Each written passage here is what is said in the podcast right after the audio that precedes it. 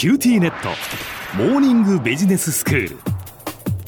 今日の講師は九州大学ビジネススクールでコーポレートガバナンスがご専門の小城武彦先生です。よろしくお願いします。よろしくお願いします。先生まあ首都圏の人材を地方で採用しようっていうことで、えー、はい、昨日はまあここ最近その首都圏の優秀な人材が地方に転職するという事例がこう増えてきているというお話でしたよね。これまではその地方は地方で優秀な人材を求めていて、まあ、しかも社長さんがその自分の右腕になるようなやっぱり人材が欲しいっていう人材が足りないっていうふうに思っていてでも首都圏は首都圏で優秀な人材はいるんだけれどもどんな企業が地方にあるのかどういうことを求められているのかこう知らないままだったそれをこううまくマッチングさせたことでその転職が増えてきているというお話でしたよね。はいそうです、ええ今日は具体例ということでどんなお話ですね今日ははい具体事例をじゃあちょっとご紹介していこうと思います。まず一つ目はですね社長さんが、えー、息子さんに使わせるのはまだ早い。うん、したがってしばらく外部から後継社長を招きたいこんなケースなんですね。うんはい、その会社さんはあの東北地方の沿岸部のサービス業を展開されている会社さんなんです。で、地元ではみんな知ってるんですけど、東京ではほとんど知名度がないんですね。で、東日本大震災で、まあ、甚大な被害に遭われたんですけれども、まあ、なんとか回復してきて、ようやく次のステージが狙えると。したがって外部人材に新しい視点で成長を作り上げてほしい。まあ、こんな思いで決断をされたんです。事業にかけるまあ熱意もすごい方なんですけど、お人柄も大変良くって、僕らも楽しみにしたんですね。そしたらその結論はですね、なんとですよ、東京の一部上場企業の執行役員の方が辞めて転職されました。へえ、そうですか。ご本人に聞いてみたんです。なんで決められたんですか？決め手は何ですか？その転職なさった方にですね。そうです。そしたらね、やっぱり、ね、社長さんだって言うんですね。その社長さんから、なんとかさんと、まあ、名前を呼ばれて、自分は誰でもないと。あなたに来てほしいんだと。あなたにこの企業の将来を預けたいと言われたっていうんですね。感激したというふうにおっしゃっていました。ああ、そうですか。なるほどなと思ったんです。オーナーはすごい力を持っているなと。人を魅了する力がすごいなと思ったんですね。ええ、あの、考えてみれば東京の大企業の社長ってみんなサラリーマン。ですよね、はい、一方地方企業っていうのはほとんどオーナーの方が社長されてるじゃないですか、うん、サラリーマンと比べてやっぱオーナーは背負っておられるものがすごく多いわけですよね。例えば借入金に個人保証入れられてるとかあと当たり前ですけど事業のこれまでの歴史を背負っている従業員の生活も全て背負っている。そして地域経済も背負ってますよね、うん、それもお一人ででこのたくさん背負ってるところが実はものすごいオーダーとなって東京のビジネスパーソンには伝わっていくんです本当にオーナーってすごいなというのをつくづく感じた5年間でした。ああ、そうなんですね。はい。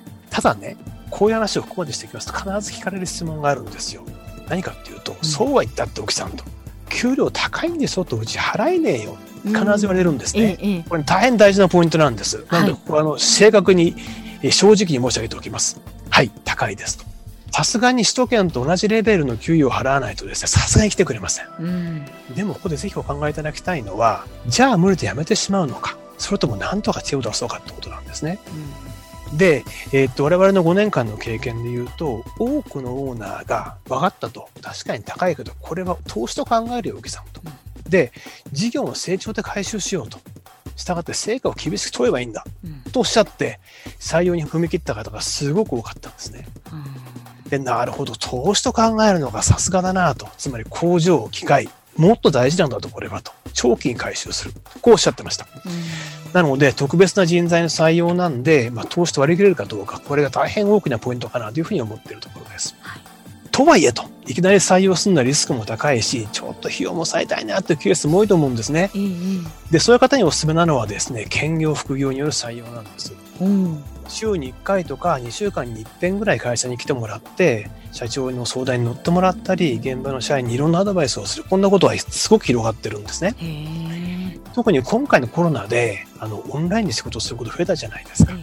なので、オンラインで兼業、副業する人がすごく増えています。なるほど。首都圏にいながら、オンラインで、まあ、地方の企業とつながっていろんなアドバイスができたりするわけですね。そうなんです。ちょっとこれも簡単にわかりやすい例をご紹介しますね。西日本の従業員数名の和菓子屋さん。で大変美味しいお菓子を作られていて、あまりにも観光客さんからの評判がいいんで、オーナーがですね、中国にインターネットで売ってみたい、こう思われたんですね。うん、でも国内ですらやってない。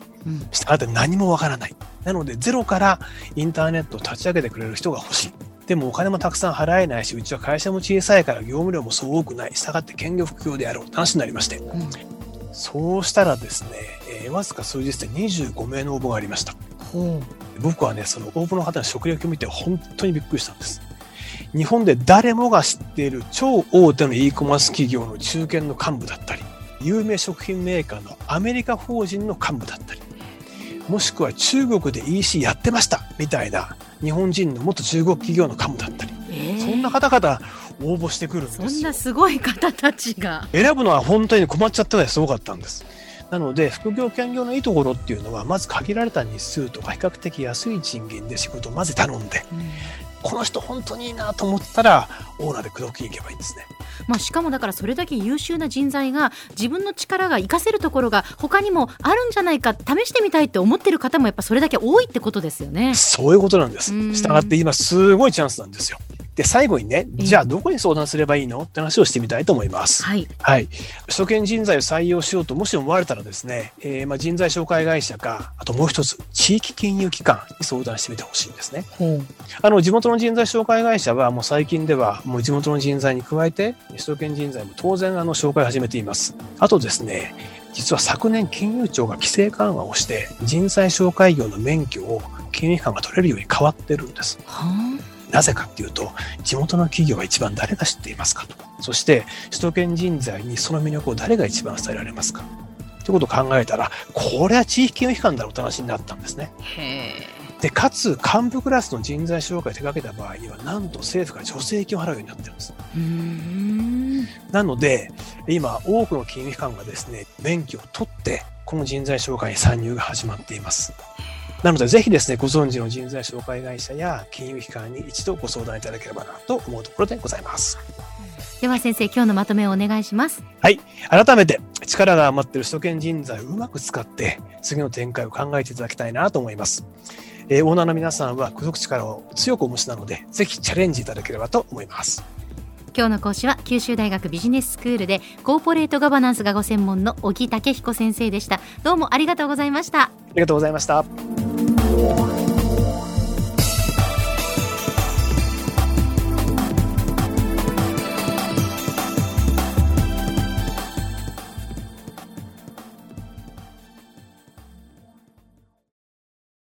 QTnet。チカって乗り換えたみたいよ。よくそんなに簡単に乗り換えられるわよね。私もそろそろ乗り換えよっかな。え今の彼3人目じゃなかったっけ？今年だけで。スマホの話なんだけど。乗り換え簡単。格安スマホの QT モバイル